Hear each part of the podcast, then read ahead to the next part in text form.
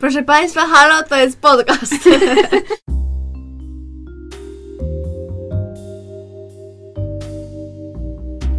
Witamy w bliskich spotkaniach 6 stopnia. Podcaście o kulturze, ale głównie o zapomnianych, niezależnych i kultowych filmach. I o Kevinie Baconie. Proszę nas nie pozywać, panie Kevinie, my tu tylko sprawdzamy teorię 6 stopni. Prowadzące Justyna, Paulina oraz Gosia. Obdarzone wybitnym poczuciem humoru studentki kultury współczesnej, pasjonatki popkultury i fanki Harry'ego Pottera. A resztę dowiecie się z podcastu.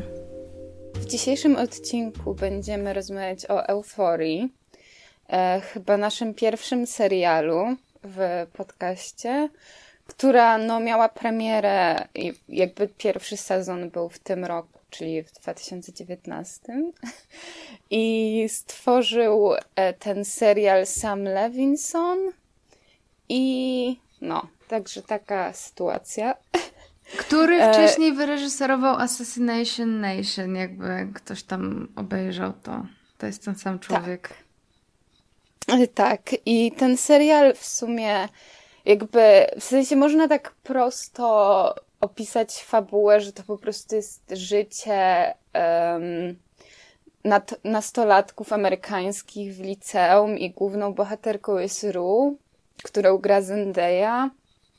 I ona właśnie wróciła z odwyku, bo ma tam problem z narkotykami i ogólnie sporo problemów psychicznych, jak w sumie każda z postaci w serialu. Mm-hmm. I jakby nie wiem, co tu więcej powiedzieć. Tak ten serial po prostu śledzi jakby relacje między tymi dzieciakami i jest intens. Komu się podobało, a komu się nie podobało? Chyba wiem.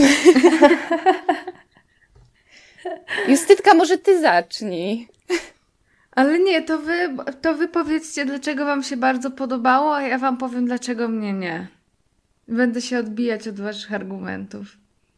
Gosia, może chcesz zacząć? Dobrze, bo jak ja oczywiście nigdy nie uczestniczę w waszych tutaj kłótniach, to... Ale powiem pierwsza. Tym razem też jakby jesteś po przeciwnej stronie, także... A to by się podobało bardzo, Gosia? To znaczy, co to znaczy bardzo? Nie wiem, bo Paulince chyba bardzo. Ale też jakby tutaj, ty tutaj przypisujesz, wiesz, jakieś te... bo mi się wydaje, że jasne, że jakby tutaj właśnie to jest spoko serial do dyskusji, bo jest dużo takich zapalnych momentów. I wiadomo, nie wszystko ma on swoje minusy jak najbardziej, ale mi się jakby moje podobanie się zdominowała chyba właśnie i strona wizualna i muzyczna, która mi się podobała i tak jak już właśnie pisałam w tych naszych notatkach, że jakieś te odjazdy kamery czy montaż, czy w ogóle stroje, tutaj szczególnie jeśli chodzi o Jules, czy makijaże, więc mi się w takiej, jeśli chodzi o wizualną stronę, to mi się bardzo podobało. Właśnie możemy się zatrzymać w sumie dłużej przy tym, bo ja też tutaj muszę powiedzieć, że zdecydowanie formalnie on jest bardzo ciekawy i też nie mam takiego wrażenia, że... to jest tylko forma, a jakby brak treści, bo mam wrażenie, że to gdzieś ładnie tam się splata i formalnie też mi się bardzo podobało. Tak, one ze sobą korespondują, w sensie właśnie treść i ta forma i też to nie jest ani przesadzone, ani takie z dupy, że ktoś chciał pokazać, jaki to jest artsy i w ogóle. Tak, ja też nie mam wrażenia przesytu tym i tak dalej. Mam wrażenie, że akurat te takie nie wiem jak to powiedzieć, dziwne momenty były wtedy, kiedy były potrzebne po prostu. Na przykład ta ostatnia scena w ogóle w sezonie. Ona jest bardzo kontrowersyjna ponoć, w sensie, że wielu ludziom się nie podobała. Z jakiego powodu? Pogadamy o tym, bo to ciekawe też. Po prostu ludziom się nie podoba, bo... Przynajmniej z tego, co pamiętam, bo szczerze mówiąc już jakiś czas temu czytałam te komentarze, ale ogólnie, że dla nich to jakby takie było, że niejasne zakończenie i że jakby trochę nie daje jakby sprawiedliwości Rue i tak dalej, w sensie jej całej historii. Jakby nie wiem, chyba ludzie po prostu trochę mieli problem ze zrozumieniem, dlaczego to tam jest, ale no dla mnie to jest, jakby bardzo się wpisuje też po prostu w styl tego serialu, więc... No, ja nie wiem, no, a poza tym chyba... Nie, bo chciałam powiedzieć, że jakby to, jak można mieć problem z tym, że zakończenie jest niejasne, w sensie no właśnie, konwencja. Też mi... No, dokładnie. Szczególnie, że to chyba jakby dobrze, że no właśnie jest otwarte na interpretację. No, a poza tym będzie drugi sezon, więc jakby... No.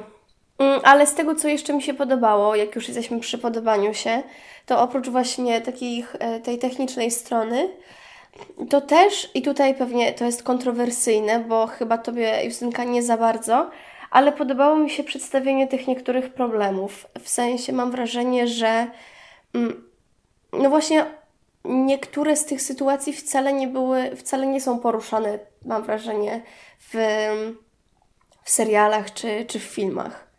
Albo przynajmniej może nie w taki sposób. A o których wątkach mówisz, Gosia? Czekaj, bo tutaj mam, tutaj sobie zaraz to przeczytam, gdzieś to chyba napisałam. No ja na przykład mogę się tutaj wciąć, jak szukasz Gosia, że mi się bardzo podoba, znaczy ja to w ogóle może też jakby więcej rozwinę, jak ja będę mówić, ale że sam jakby problem z narkotykami Rue mi się podobał, bo jakby podobało mi się, jak był przedstawiony, bo według mnie pierwszy raz jakby... czy jeden z niewielu razy zostało pokazane jakby wszystko, co się składa na ten problem i jakby to, że to nie tylko jest tak, że jakaś dziewczyna bierze narkotyki, bo jest, nie wiem, edgy czy coś, tylko że jakby autentycznie widać, jak jej życie wpłynęło na to. I tak, ja miałam też na myśli właśnie pokazanie czy depresji, czy tych różnych jej... o Jezus, jak to się nazywa? To OCD, tak? Tak. No, więc... I to mi się całkiem podobało, bo uważam, że to było właśnie przedstawione inaczej niż dotychczas jakoś to widziałam, albo czy w ogóle to było przedstawione. Także to tyle. Myślę tak na początek może? To teraz moja kolej jest na narzekanie. Że tak. Z jednej strony tak, ale z drugiej ja naprawdę uważam, że ten serial zbudowany jest z samych klisz. W sensie na przykład przy postaci, nie wiem, tego McKaya, gdzie mamy historię tego sportowca, który był taki promising, ale jednak mu nie wyjdzie ta kariera. Tutaj ten Nate, który prawda jest jakiś, że ma tą repressed sexuality w ogóle... i jest agresywny, jest takim jokiem typowym, to ja już też to widziałam w ogóle naprawdę 100 razy. I ta księżniczka po prostu, ta jego dziewczyna, jak ona się nazywała? Maddy? Nie, ja naprawdę mam wrażenie, że to po prostu jest, że ja widziałam już 100 razy każdą z tych postaci w jakimś innym po prostu serialu albo filmie. I te ich wątki, ta ciąża niechciana potem tam na koniec, ja naprawdę mam wrażenie, że to nie jest nic nowatorskiego fabularnie. W ogóle tak jak mówi się o tym serialu, że jest taki przełomowy i tak dalej. Fabularnie on nie robi zupełnie nic nowego. Nie, bo ja się zgadzam z tym, że fabularnie no tam jest dużo tych takich stałych elementów i powtarzających się i tak dalej. Ale mam wrażenie, że w sumie ciekawym jest umieszczenie właśnie takiej postaci, jaką jest Rue, jakby wśród tych wszystkich klisz, że jakby nawet pod takim kątem to jest dosyć ciekawe zderzenie. Chociaż ja też mam wrażenie, że ona sama w sobie też jakby nie jest jakąś bardzo oryginalną postacią. W sensie, ja myślę, że takich bohaterów, takich sarkastycznych i tak dalej, uzależnionych, to po prostu jeszcze ja bym tropiła w House'ie, w Sherlocku Holmesie i tak dalej nawet, nie? Że w sensie to nie jest jakby też nic nowego. Ona też nie jest jakąś przełomową postacią. I zgadzam się, Paulina, z tobą, że fajnie jest pokazane właśnie wielowątkowo jakby motyw jej uzależnienia, ale pod względem postaci to no nie wiem, no dla mnie tam nie ma nic jakoś mega ciekawego i co też pisałam w naszych notatkach, że ta postać jej dla mnie jest bardzo zbliżona do tego, co Zendaya robi na przykład, nie wiem, w Spider-Manie, plus narkotyki. I to jakby nie jest problem Zendai, tylko tego, jak napisana jest ta postać, bo ona sama w sobie jakby gra świetnie i naprawdę mega mi się podobała w tym serialu, ale no nie wiem, dla mnie te postaci są mało ciekawe. No to ja jakby, to znaczy ja rozumiem te, jak mówisz o tych kliszach, ale według mnie to, co jakby ten serial robi super, to jest to, że jakby widać niuanse tych postaci i jakby, że właśnie, że z jednej strony masz serial o nastolatkach, który jakby każda z postaci jest jak każda z postaci nastoletnich w kinie, ale jakby, że jest bardzo dużo dodanych takich wątków, które wyjaśniają jakby dlaczego te postaci są, jakie są. Ale one są bardzo sztampowe w tym wyjaśnianiu wszystkiego.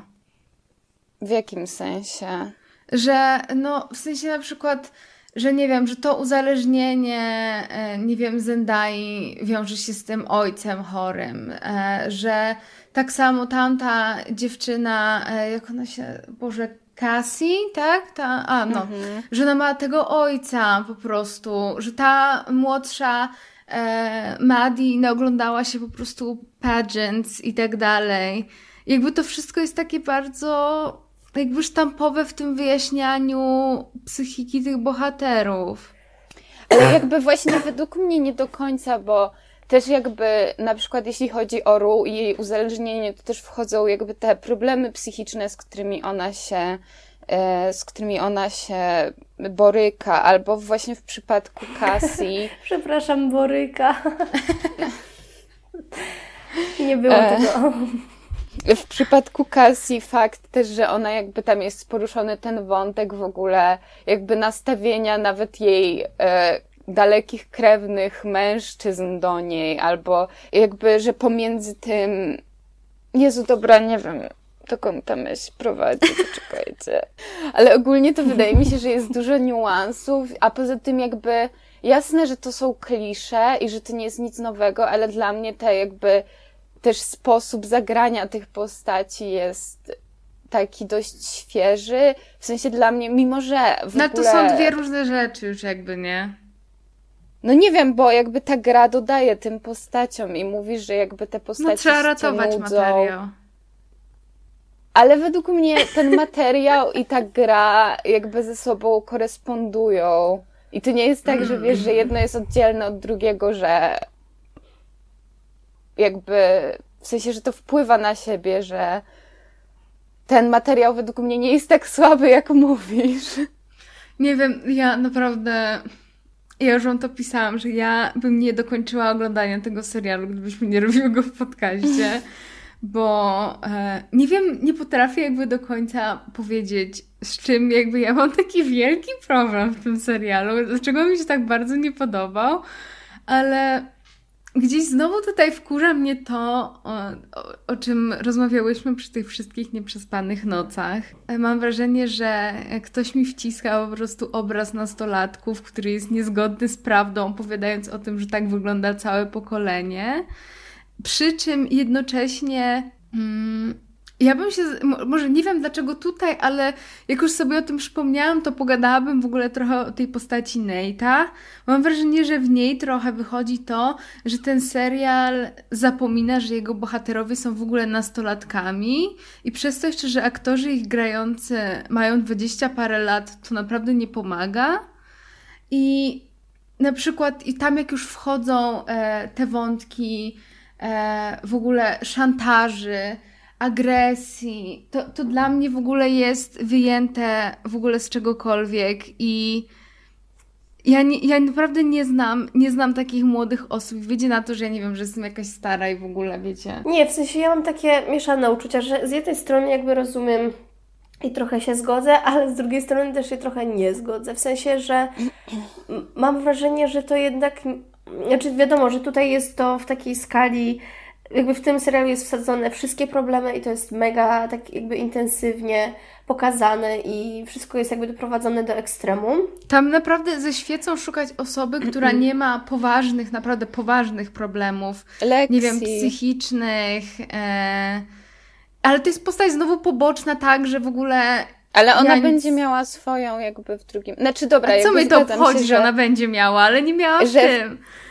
No okej, zgadzam się, ale jakby jak zrobić... Jakby, bo to jest serial, który opowiada o jakby pewnej grupie nastolatków. On nie uniwersalizuje, nie mówi, że to są wszyscy nastolatkowie. No ja nie wiem.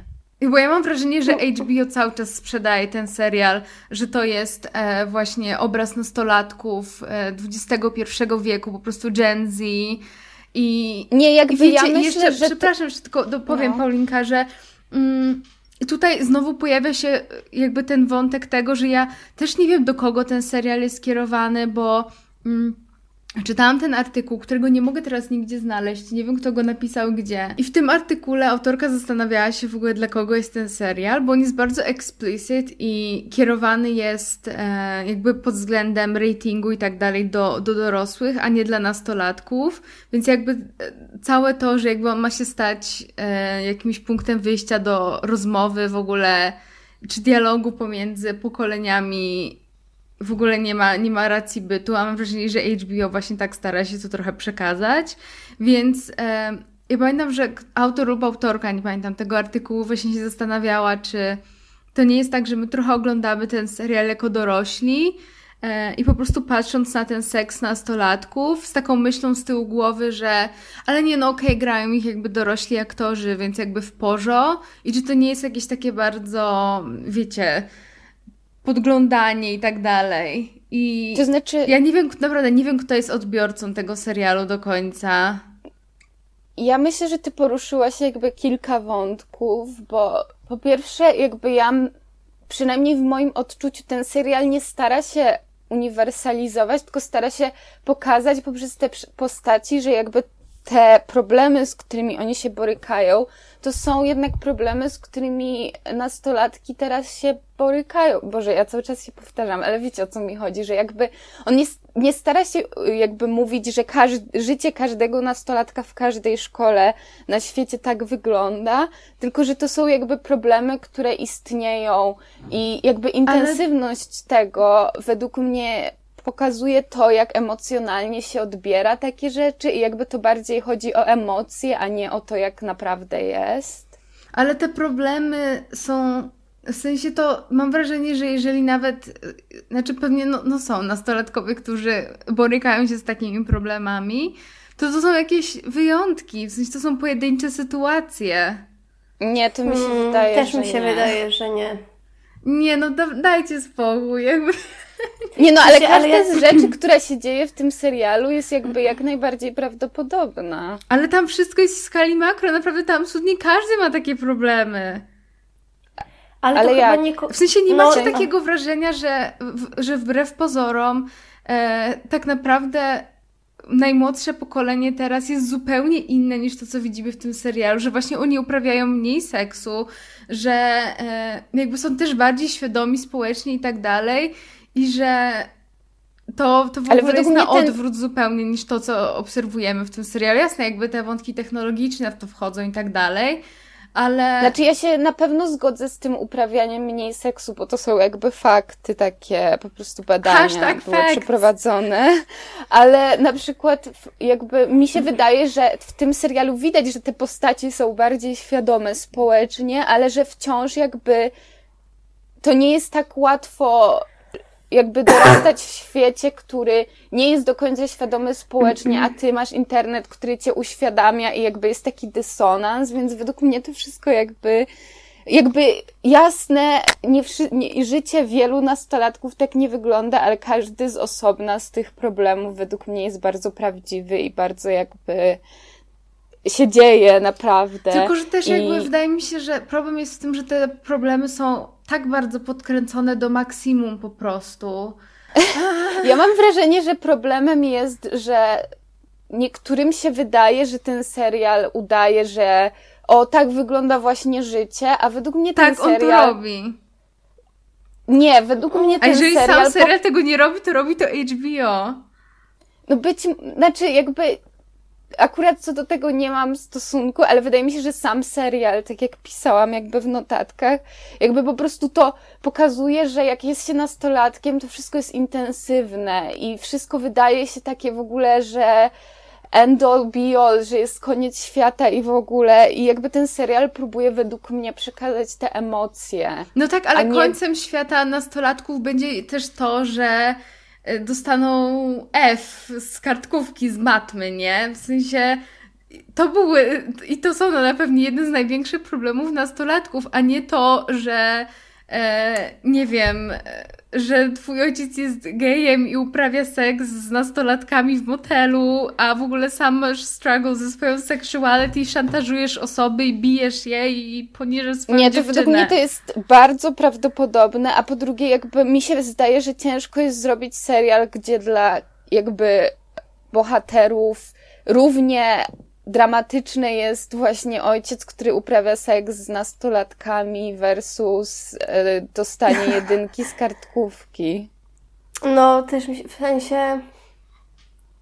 Dla mnie tamto nawarstwienie problemów jest nie do zniesienia. Znaczy ja rozumiem, że to jest przesadzone i się zgadzam i być może jakby prawdopodobnie masz rację, że jakby HBO za bardzo jakby się czuje tutaj jakimś prorokiem i w ogóle nie wiadomo czym, ale wydaje mi się, że to nie jest wina samego serialu. A w ogóle... Ale też chciałam Paulinka teraz się wtrącić z tym, żebyś powiedziała, bo ty oglądasz jeszcze 13 powodów i chciałam tutaj cię jakoś zachęcić, żebyś spróbowała porównać obydwa te seriale. Znaczy ja w ogóle byłabym ciekawa z twojej perspektywy, bo ty obu ich nie lubisz, a ja z kolei lubię Euforię, ale ogólnie to jakby w ogóle to jest ciekawe też, że ty tak mnie poprosiłaś, w sensie w ogóle też wcześniej, żebym o tym pomyślała i tak dalej, bo jakby faktycznie te dwa seriale wbrew pozorom są bardzo podobne, ale jakby chcę zacząć od takiej kwestii techniczno-wizualnej, że na przykład to, co jest akurat fajne w Euforii, to jest to, że przynajmniej ona stara się jakby, żeby te wizualia były ciekawe, a nie żeby to był kolejny basic serial. No bo z tego, co pamiętam, bo ja obejrzałam chyba za 3 odcinki 13 powodów, po czym powiedziałam, Boże nie, już O, a ja cały sezonik obejrzałam. O, proszę bardzo. Ej, ale tam wszystko wyglądało takie szare i takie zwykłe jakieś, tak. Więc tam nie było ciekawego. Ale jakby jeszcze ten pierwszy sezon, znaczy ja już o tym pisałam i na fejście i wam jakby mówiłam milion razy, że jakby ten pierwszy sezon jeszcze wiele można mu wybaczyć, ale drugi to już gorzej, a trzeci to już w ogóle masakra, ale... Ja się na szczęście nie podjęłam. No, Justynka, ja się cieszę, że naprawdę ty się nie zmuszałaś do oglądania tego, bo ty byś flipnęła tam out, w sensie jakby w porównaniu do Euforii tam jakby natłoczenie tych problemów i właśnie jakby to, co mi się podoba w Euforii, że tam jakby widać skąd te problemy się biorą, a w 13 powodach to jest po prostu nastolatkowie w ogóle po prostu mają wszystkie problemy świata i w ogóle wszyscy tam są pojebani. No tak w Euforii. I zamiast chodzić do szkoły są detektywami i... Nie, nieprawda. W ogóle to też chciałam powiedzieć, że oni w ogóle nie chodzą do szkoły w Euforii i tak dalej. Nie, ale tam się dużo rzeczy dzieje w szkole. Ale czy ty widzisz tam na lekcjach, albo czy kiedykolwiek ktoś z nich robił pracę domową? No dobra, ale to jest to, co mówiłyśmy z Gosią, że jakby ciężko jest... Ale Harry Potter potrafi to zrobić. No, ale Harry Potter to jest Biblia Wszechświata, więc nie możemy wszystkiego trzymać do tego standardu. Ale a propos tej właśnie jakby tej płaszczyzny szkoły i nie szkoły, to w sumie to ja uważam, że to nie jest złe, bo w sensie nie jest złe przeniesienie jakby tego głównego akcentu na życie poza szkołą. Wiem, że wszędzie teraz jest, że w zasadzie mało rzeczy się dzieje w szkole, to jakby to też swoją drogą, ale że w zasadzie też jakby to główne, mam wrażenie, że główne rzeczy nie dzieją się w szkole. O tak, w sensie. A ja właśnie powiedziałabym zupełnie na odwrót. I też mam wrażenie, że... Oj, zgubiłam wątek.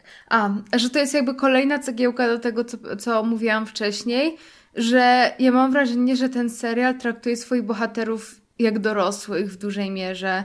I że ja oglądając naprawdę często zapominam, że mam do czynienia z nastolatkami. Bo ich problemy są bardzo dorosłe, ich zachowanie jest dziwne, to akurat nie jest dorosłe, ale oni też tak wyglądają i... No nie wiem, bardzo. Ale jakby według mnie te problemy właśnie, jakby one są dorosłe, ale to jest to, z czym dzieci w ogóle na świecie też muszą sobie radzić i jakby, nie wiem, dla mnie to jest wszystko bardzo, w sensie, że ja znam jakby takich ludzi, którzy się z takimi rzeczami, nie wiem, borykają, Boże, moje ukochane słowo w tym odcinku, borkają się z tym. No, także no... Ale jakby mi się wydaje, mam wrażenie, że... Przepraszam jeszcze, ale chciałam tylko, że mam wrażenie, że na przykład przy wątku Nate'a, to tam oni totalnie odlatują. To znaczy dla mnie to jest bardzo jakiś wątek taki dziwny. I tam już naprawdę wchodzi policja i jakieś w ogóle takie naprawdę bardzo, bardzo poważne rzeczy. No tak, ale on tam jakby... W sensie ja znałam w liceum ludzi, którzy krzywdzili swoje dziewczyny i jakby to jest wszystko takie dla mnie bardzo prawdopodobne i problemy z agresją. Paulina... Ja wiem, co ty chcesz teraz powiedzieć. No to powiedz to ty. Ale jakby... Ja chodziłam do specyficznego liceum, ale ono nie jest jedyne na świecie i jakby, wiesz, w sensie też ilu ludzi ze swojego liceum znałaś, bo jakby... Nie no, ale ja się tutaj zgadzam też z Borkiem. Ale w sensie, słuchajcie, nawet jeżeli ktoś, przepraszam, że ja znowu wszystkim przerywam, ale po prostu nawet jeżeli ktoś miał takie problemy, to było naprawdę takie duże wydarzenie, że się o tym szeptało i tak dalej, w sensie... To nie było tak, że na co dzień można się było z tym wszystkim spotkać, a już w ogóle to, żeby ktoś był oskarżony o to i w ogóle był na policji w związku z tym i tak dalej, to już w ogóle by było, wiecie, po prostu wow, nie? Albo ale nie wiem, to... ciąża nastoletnia, to ja może, nie wiem, może to był jeden przypadek na kilka lat w szkole? U mnie były z 2 chyba, albo więcej nawet, z 2 albo 3. Nie, u mnie jakby wszystkie te rzeczy się działy i to nie jest też ale tak, nie w takiej skali po prostu. Ale jakiej skali? Bo tu jakby, tu masz kilka postaci, to jest grupa ludzi, którzy się zna i jest jakby też cała inna szkoła. Jakby jasne, oni są postawieni w drugim planie, ale na drugim planie, ale jakby to jest, jakby ten serial chce, żeby tak było, więc... Ale tam właściwie każdy, z kim oni się spotykają, po prostu w pewnym momencie okazuje się być jakiś dziwny. Nie, po prostu. I właśnie słuchajcie, mówiłam jeszcze, że tam się pojawia ten hazing w ogóle i to bractwo nagle z dupy i w ogóle ja nie wiem. Ale to jest wszystko prawdziwe. Znaczy w ogóle ta scena jakby, jak oni go hejzowali, była w ogóle jakaś tak straszna, że ja autentycznie ją przełączyłam. Ale ja wiem, że to się dzieje, ale tam się dzieje to wszystkim ciągle. I bardzo nie, no ale jakie ciągle, w sensie jest jakby strasznie, jakby każda z tych postaci ma po prostu swoje zloty i upadki i te sytuacje się tam dzieją, ale to nie jest tak, że ciągle kogoś tam ktoś hejzuje. Znaczy ja rozumiem ogólnie. Ja mam wrażenie, że się ciągle kłóciło tą samą rzecz. Tak, w sensie, bo ja rozumiem, że ciebie denerwuje, że ten serial jest taki przesadzony, bo jest, ale jakby mi to nie przeszkadza i uważam, że to ma jakiś sens, ale to jest jakby, masz rację, że to jest ciągle cały czas ta sama rozmowa. Słuchajcie, to ja zmienię temat może, tak. Bo to nie ma co. To może tutaj wątek Jules, graną przez Hunter Schafer, tak? Tak ona się nazywała? Tak, w ogóle dla mnie fajne było, że ta postać jakby ewidentnie jakby... W sensie, że jej bycie trans jest ważne, ale to nie jest jedyna rzecz, która ją definiuje, tak, bo to jest chyba największy problem współczesnego kina i w ogóle, że no. Zgadzam się z tym. Ale powiem wam, że ja... Przepraszam, to już tak dokończę, bo jakby, że ja nie przepadałam za jej postacią. W sensie jakoś tak nie interesowało mnie jej w ogóle życie. No ja też nie, bo ona jest taką dosyć czpiotką, w sensie... I tak sobie floatuje na tym świecie i tak nie za bardzo. No. Bo ja mam wrażenie, że jakoś te relacje z jej rodzicami nie były dobrze zarysowane, bo ta matka potem znika, a ten ojciec wydaje się taki bardzo sympatyczny, ale jakby też tam nic nie robi w ogóle. W ogóle pytanie, co robią rodzice w tym serialu, to jest jeszcze inny wątek, ale też chciałam tutaj a propos właśnie tych postaci transpłciowych zwrócić uwagę trochę na Assassination Nation, czyli ten film Sama Levinsona, bo tam też jest ta aktorka, której imienia teraz nie pomnę, ale ona gra też w You. I też jakby tam ta jej postać jest potraktowana bardzo podobnie jak Jules właśnie. I wydaje mi się, że to jest bardzo spoko. I jak już jestem przy tym Assassination Nation, bo żadna z was chyba tego nie widziała, prawda? To tam są bardzo podobne wątki, bo znowu pojawia się motyw tam technologii, tego, że tam wyciekają informacje i tak dalej. I to wszystko dzieje się jeszcze w miasteczku Salem, wiecie, subtelnie. I te młode dziewczyny, które tam się znajdują na celowniku, po czym tam wszystko jest tak podkręcone maksymalnie, że po prostu robi się z tego, nie wiem, Tarantino i tak dalej i w ogóle, wiecie, całe to miasteczko w ogóle robią same zamieszki i mam wrażenie, że przez to wszystko jakby traci trochę na swojej wymowie, bo naprawdę nie da się już tego brać poważnie na koniec. A tutaj w tej euforii jakby przynajmniej Levinson tak nie odjeżdża, jak odjechał w tym filmie.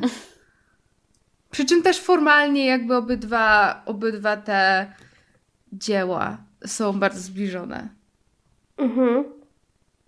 Dziękuję. No, to jest jakby ciekawe, co mówisz, ale tak nawet nie wiem, co powiedzieć. Bo trudno, jakby jak nie widziałyście, to trudno jest też jakby do tego odnieść, ale myślę, że spoko jest to obejrzeć, naprawdę.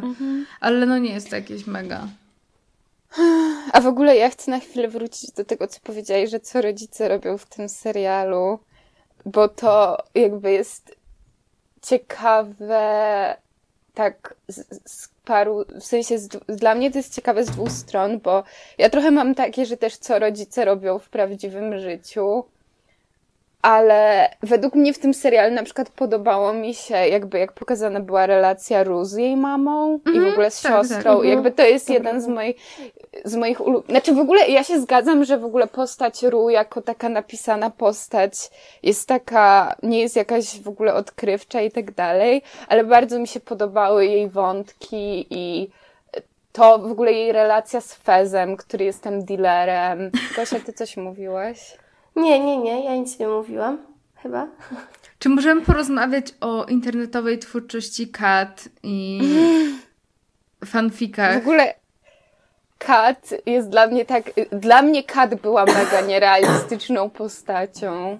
W sensie akurat nie znam żadnej Dominy w prawdziwym życiu, która ma 16 lat. No właśnie...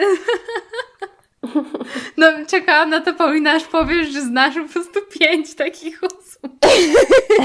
I że to są realne problemy ludzi jakby. Nie, akurat Kat jest dla mnie w ogóle, że mnie trochę denerwuje, bo ona jakby w ogóle jest jedyną postacią, która na przykład jest grubsza, ale jakby jej problem, w ogóle ona jest tak z dupy jakaś, właśnie to, że ona jest tą dominą, to jest dla mnie w ogóle tak jakiś z dupy pomysł.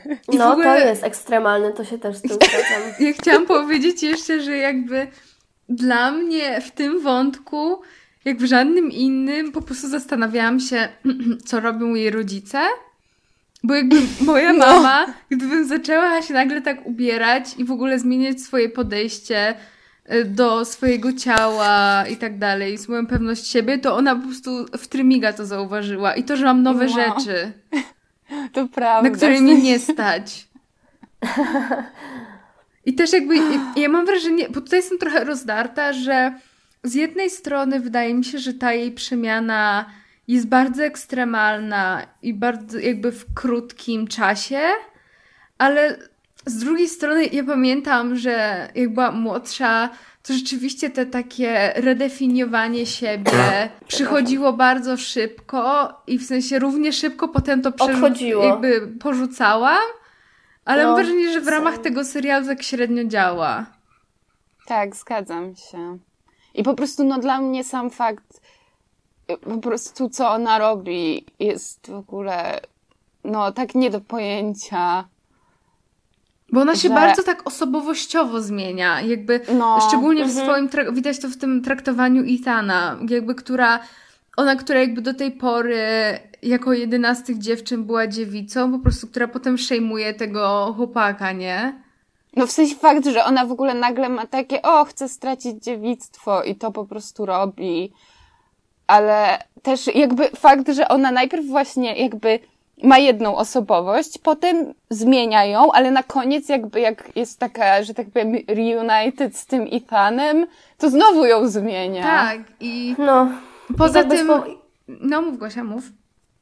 Nie, chciałam tylko właśnie dopowiedzieć, że jakby nie ma takiego trochę tego ciągu przyczynowo-skutkowego już potem, że to się gdzieś tam gubi. Ale w ogóle też, czy nie macie takiego wrażenia, że w ogóle te postaci są mało sympatyczne, takie same w sobie? Ja myślę, że z większością z nich się zgadzam. Chociaż dla mnie na przykład znowu, jakby ja już zresztą mówiłam i pisałam, że jakby kocham Feza, chociaż on jest też dziwną postacią, ale że Lexi według mnie jest takim stand-inem widza i ona według mnie jest bardzo fajną postacią. Ja nie wiem, jaką ona jest postacią w ogóle. Jak nie wiem, jaką ona jest osobą w ogóle, nie wiem, jaką ona ma osobowość. Według mnie to bardzo widać w sensie, jak ona pomaga swoim przyjaciołom, jak nie wiem. Okej, pomaga przyjaciołom. Ale wiesz, ona jest drugą planową postacią, ona wspiera jakby Rue. To nawet nie jest ewidentnie ma poczucie humoru, jak się przybiera za tego Boba Rossa i ogólnie... Ona będzie walczyć, ona to szuka. Ale ogólnie ona, mam wrażenie, że jakby po prostu jest normalna i jakby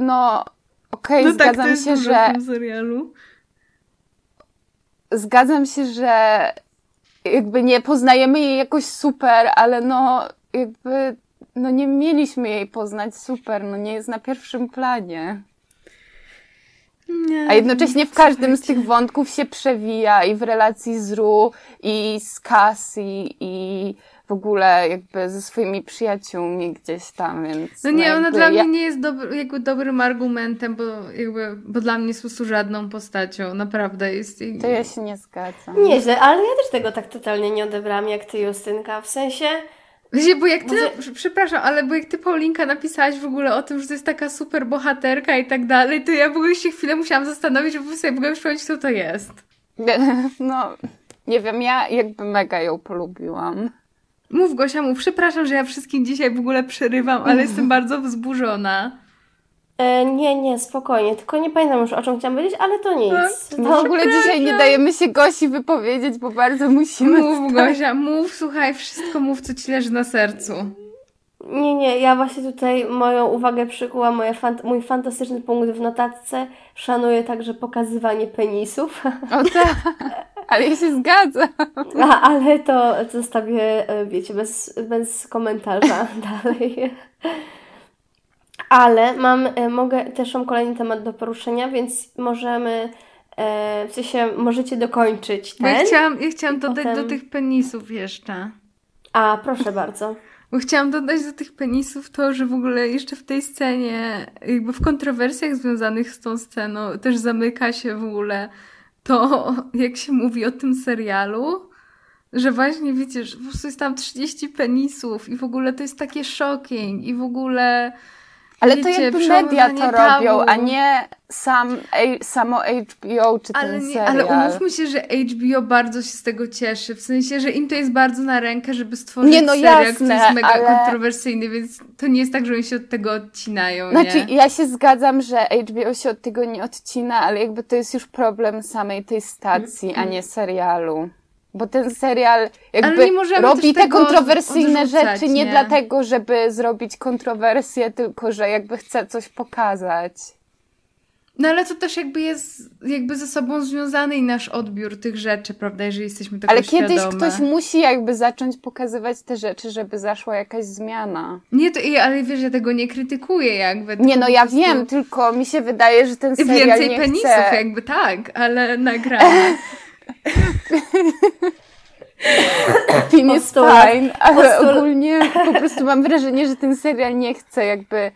Znaczy pewnie trochę chce być kontrowersyjny, ale to nie jest tak, że jakby to jest znowu jakaś straszna, jakby, że to jest złe.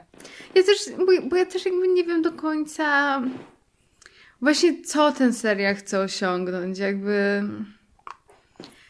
I tu jest ciekawe to... O, dobry segue. Mogę się tu wtrącić, tak jest. Bo właśnie jak oglądałam wtedy ten taki godzinny wywiad tam z i Samem Levinsonem i z niektórymi z obsady, to tam były potem pytania do publiczności. Czekajcie, muszę to znaleźć. Pytania do publiczności i była babka, która zadała pytanie.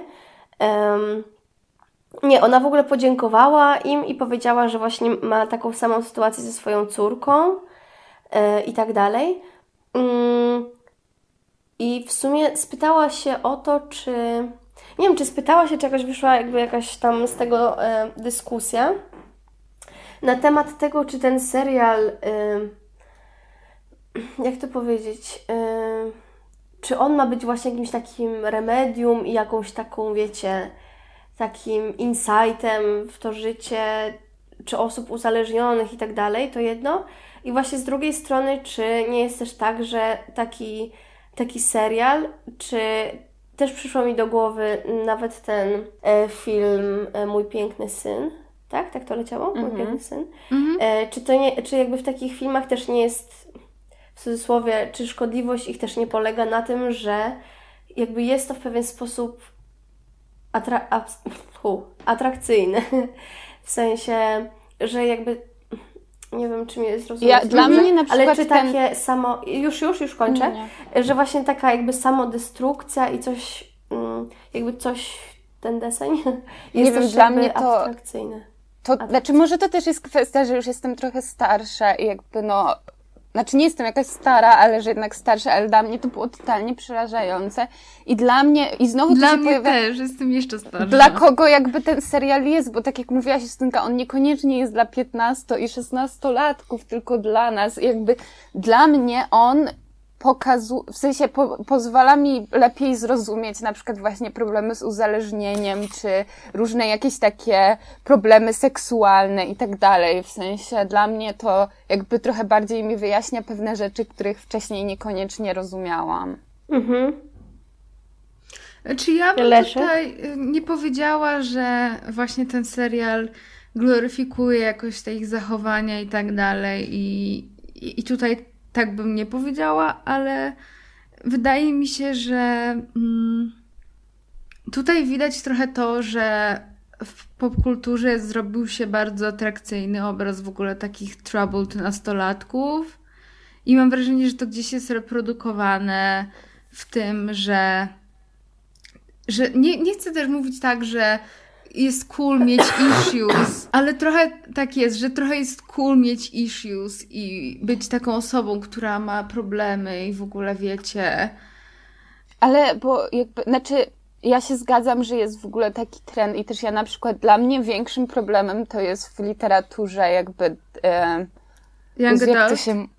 Tak, young adult, że tam to jest totalnie w ogóle fetyszyzowane, ale według... I na przykład to też w 13 powodach dlaczego jest w ogóle, to jest największy problem tego serialu, ale według mnie, tak jak mówiłaś, ten serial niekoniecznie jest do tych dzieci, o których on opowiada jakby kierowany, więc mam wrażenie, że tutaj jakby większość dorosłych widzów zgodzi się, że to jest w ogóle straszne, co tam się dzieje i...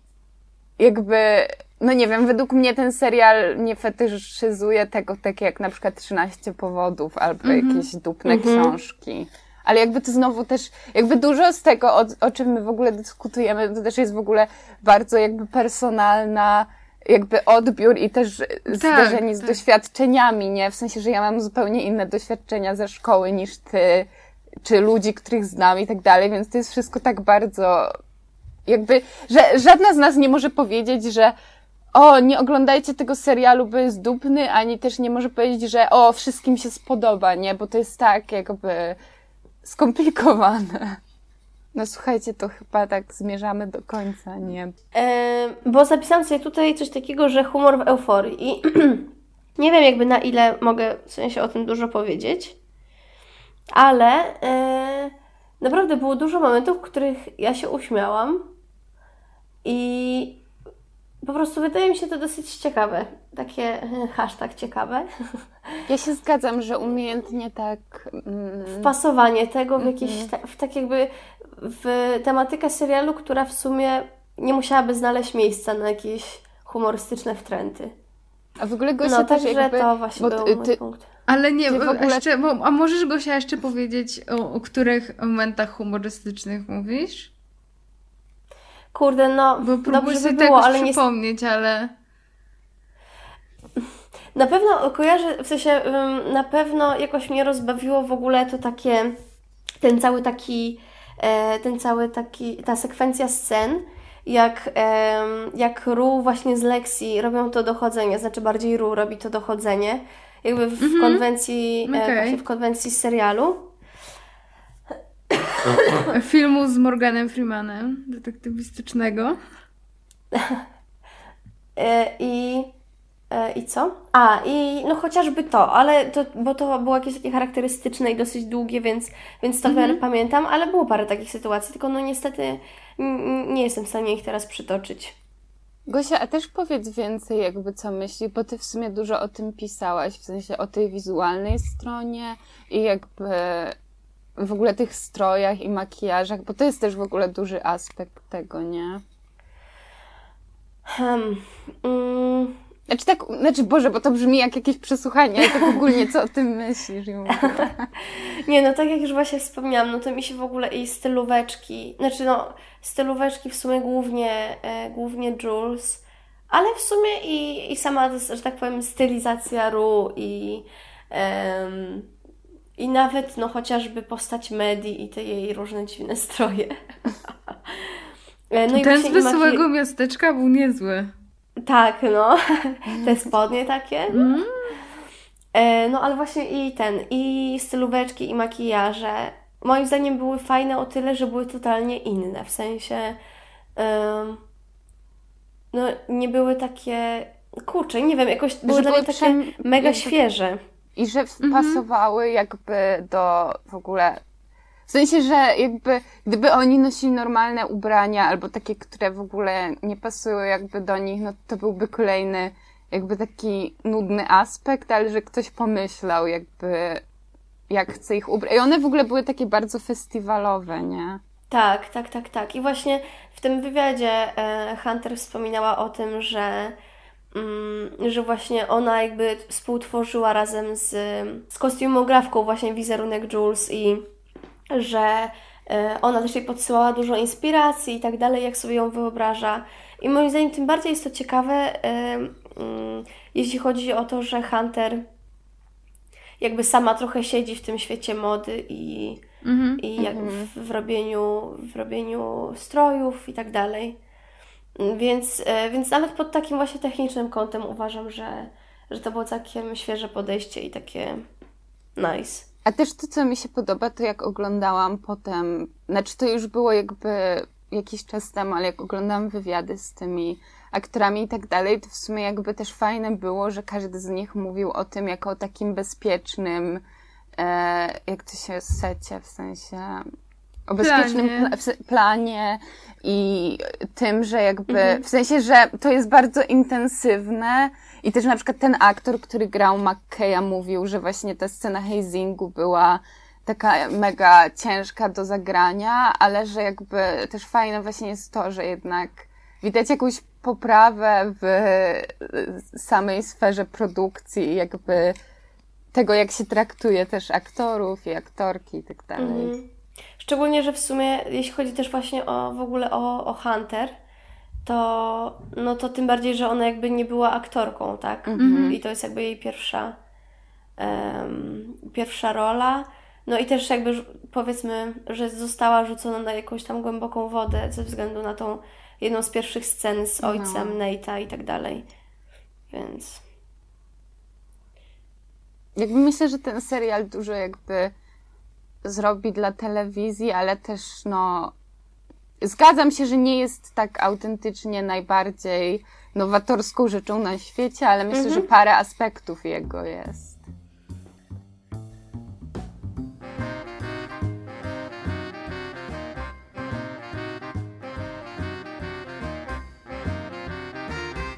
Kevin Bacon i Harry Potter. W każdym odcinku sprawdzamy teorię 6 stopni Kevina Bacona, zwaną również liczbą Bacona, według której aktor jest centralną postacią w Hollywood i można go połączyć z każdym innym aktorem poprzez maksymalnie 6 stopni. Oprócz tego w każdym filmie szukamy nawiązań i połączeń z sagą J.K. Rowling o przygodach pewnego młodego czarodzieja.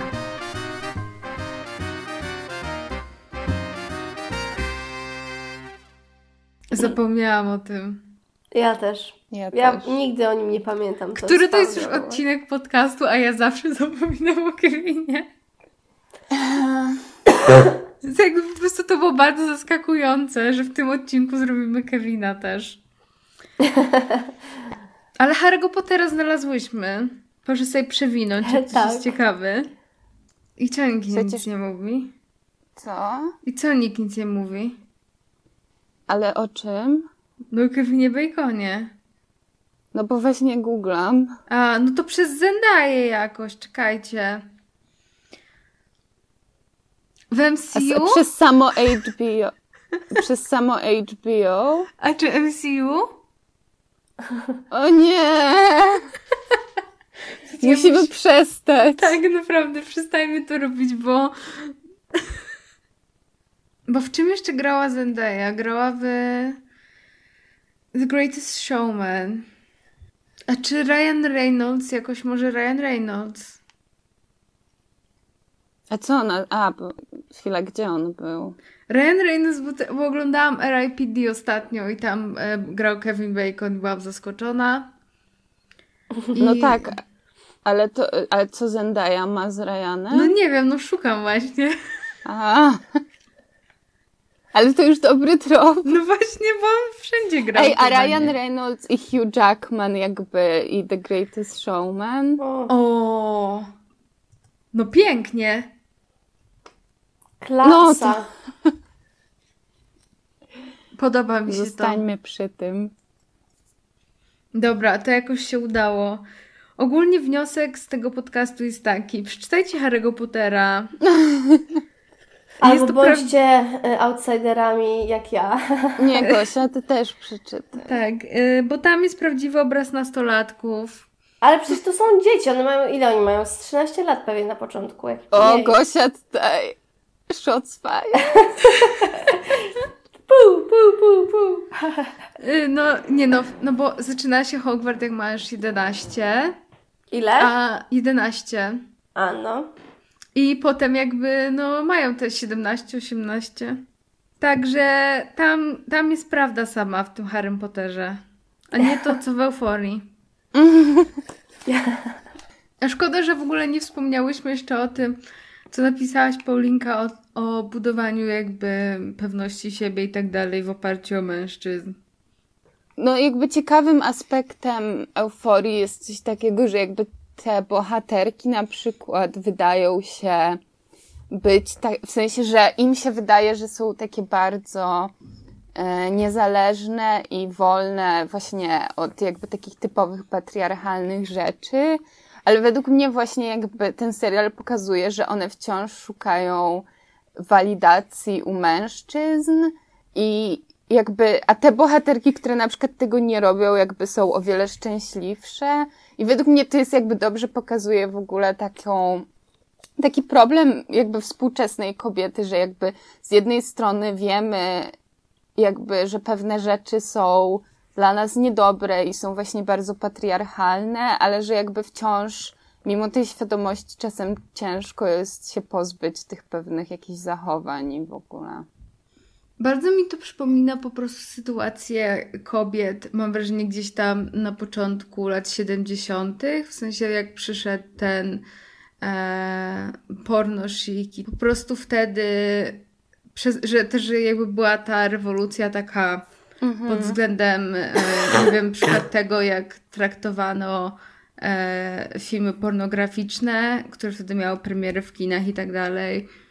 I że... No to jest ciekawe porównanie. Tak, i że właśnie z jednej strony było to wyzwolenie i tak dalej, ale właśnie i tak jakby kobiety wpadały gdzieś tam w te sidła patriarchatu. No mam wrażenie, że to jest bardzo podobne do tej sytuacji teraz, w sensie, że jakby nawet, no jakby, że ja jestem osobą świadomą i staram się jakby jakoś być zawsze świadoma jakby siebie czy pozycji innych ludzi w społeczeństwie, ale że czasem jakby to nie jest takie proste i że społeczeństwo jakby jest takie pełne przeciwieństw w tym sensie. Więc dziękujemy słuchaczom, jeśli wytrwali ten odcinek. Dziękujemy Gosi, że wytrwała ten odcinek. Nie, no przestań. I dziękuję Justynce za dyskusję. Ja również dziękuję tobie i przepraszam, że uważam, że moje zdanie jest najważniejsze w tym podcaście. Nie, ale weź, nie, jakby, no też każda z nas musi być adwokatką swojego diabła, w sensie, no. O, piękny. No. Paulina Borkowska. Będzie motto naszego podcastu. Także no, dziękujemy za słuchanie. Justynka, czy chcesz I czekamy koniecznie, jak wam się podobało. Tak. I czy jesteście po stronie Pauliny, czy Justyny? I to ja powiem, co teraz zróbcie, bo żeby nie było nam smutno, to tak, łapka w górę, komentarz, share, komentarz na Facebooku, like na Facebooku. Co jeszcze się robi? A na SoundCloudzie serduszko, mail. Na iTunes 5 gwiazdek, mail koniecznie na 6.stopnia@gmail.com. Tam wysyłajcie też nam maile i napiszcie nam coś miłego, na przykład. No i napiszcie też właśnie, jak tam wam się podobała Euforia. W ogóle dziękujemy osobom, które nam piszą komentarze, bo jest nam bardzo ostatnio miło. Są miłe bardzo. Tak. Także dziękujemy wam bardzo. Mówiła Justyna, Paulina oraz Gosia. Pa! Pa, pa!